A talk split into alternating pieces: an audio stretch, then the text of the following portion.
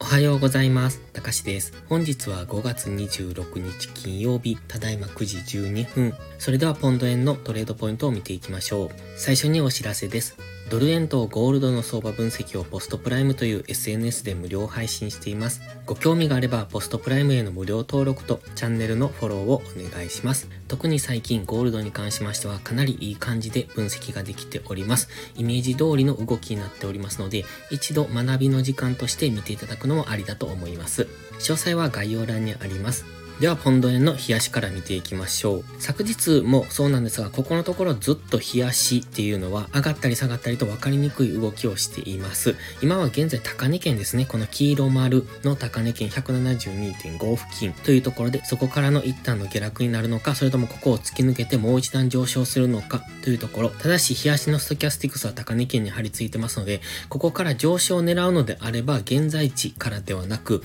一度押しをつけてからの次の上昇っていうのを狙っていくのがいいです。現在地っていうのはただの揉み合いですので、上がったり下がったりしているだけなので、えー、勝っても打っても負けやすいところにはありますので、しっかりと押しを待ってから次の上昇の流れに乗っていくということをしないと、中途半端なところで売り買いをすると、何をやっても負けてしまうという、そういうところになってきますので、今は基本的には上昇トレンド、GMMA の向きを見ていただいたらわかりますが、上向きなんですね。だから、下がったところを買っていくというトレードになってきますので、ただその中で、ストキャスティクスが高値圏にあるということは、ここから一度大きめの下落をするという可能性があります。その下落っていうのが、もしかすると緑のボックス上限ぐらいまで戻してくる可能性もありますし、もっと大きく下落していく可能性もありますので、今は基本は押し目買いだけれども、冷やし単位で大きな調整の下落に入る可能性がある、そういう場所にありますので、そこを注意しながらトレードをしていく必要があります。ただ、トレードをすると言っても、この冷やしのローソク足を見ていても上がったり下がったりと分かりにくい動きをしてますので、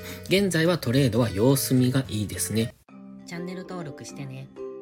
では4時間足です。4時間足を見ていただいても今この緑のボックスの高値圏でうろうろしているのがわかります。基本的には GMMA の青帯が上向きなので下がったところは買われやすい。そういう地合いにはなってきてますが、それでもこの今までの上昇幅、こういった上昇ですね。このここの高値を超えてきた上昇だとか、えっ、ー、と、この辺もそうですよね。ここの高値を超えてきた上昇だとかに比べると明らかにこの高値を超えられなくなってきておりますので、ここからダラダラと下げていく可能性そうなると、このオレンジのトレンドラインぐらいまでダラダラと下げていくのかなというようなイメージも持てますので、今はここから急落する可能性もありますし、このまま高値を更新できずにダラダラと下げていく可能性というところを考えておきたい。ただ、もう一段高っていうところも見てますので、本日もし急騰があるのでしたら、そこが天井になると考えてもいいと思います。4時間足のストキャスティックスは方向感なく動いてます。ただし、マックディがダイバージェンスを起こしてますので、ここからの急落には注意が必要ですね。急落してきた場合は、まずはこの紫のラインぐらいまでを見ておきたい。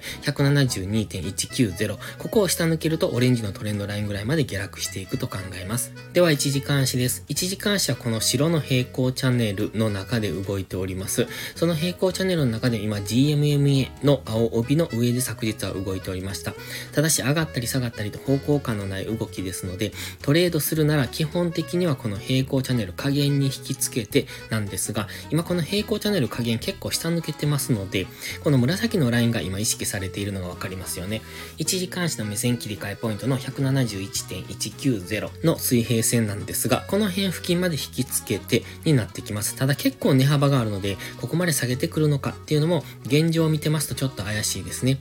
今は基本的に GMMA の青帯に接触しての上昇になっていますが、昨日高値更新ができなくなってます。おとといまではじりじりとではあったんですが、この平行チャンネルの上限にタッチするように、わずかながら高値更新をしてきました。ただし昨日はそれができなくなってきてますので、ここからは大きめの下落に注意ですね。4時間足のマクディもダイバージェンスを起こしてますので、もしこの1時間足の GMMA の下に入ってくるようなことがあれば、ここからは大きめの下落になる可能性がありますので、先ほど4時間足のところで言いましたように、もうちょっと上昇余地がありますので、もし本日白の平行チャンネルの上限を突き抜けるような上昇があれば、そこからの次の下落っていうのを見ておくのがいいと思います。ただし、現在地付近で値頃感で売っていったとしても、基本的には上昇トレンド中ですので、上がっていく可能性の方が今は高くなってますので、値頃感での売りは危険ですので、やめた方がいいと思います。基本的にはおしめ買いなんですが、次、下落の兆候を示すような動きとか、ローソク足が出てきた場合は、その流れに乗っていくっていうのがいいと思いますが、あまり長く乗るっていうか、大きく下落するとはイメージしない方がいいですね。下落してもまずはこの紫のラインの171.2付近までというイメージでトレードをしていくのがいいと思います。それでは本日は以上です。この動画がわかりやすいと思ったらいいねとチャンネル登録をお願いします。そして最後にお知らせです。YouTube のメンバーシップでは初心者の方向けの丁寧なスキルアップ動画を毎週更新しています。トレードの基礎が学べるメンバーシップにご興味があれば一度お試しください。また、初心者ではないけど安定して勝てないという方は、ポストプライムでのプライム会員をお勧めしています。こちらは YouTube のメンバーシップと違って2週間の無料期間があります。7月からプライム会員価格を値上げしますので、少しでも気になる方はお早めの行動がお得です。今登録すれば値上げ後も今の価格が適用されます。ぜひ無料期間を有効にご活用ください。詳細は概要欄にあります。それでは本日も最後までご視聴ありがとうございました。たかしでした。バイバイ。インジケーターの使い方解説ブログを書きました。GMMA、ストキャスティクス、MacD の使い方について詳しく書いてます。まずは一度目を通してみてください。きっとスキルアップのお役に立てると思います。インジケーターは何気なく表示させるのではなく、理解して使いこなすことが大切です。また、インジケーターを使ったエントリー手法のテキスト販売を始めました。こちらは初心者から中級者向けですが、初心者の方向けの初級編もご用意しています。勝つための聖杯なんてありません。だからこそ地味にコツコツとスキルを積み上げていくものです。このテキストはそんな方のお力になれると信じています。せっかく FX を始めたのですから、明るい未来を夢見て頑張りましょう。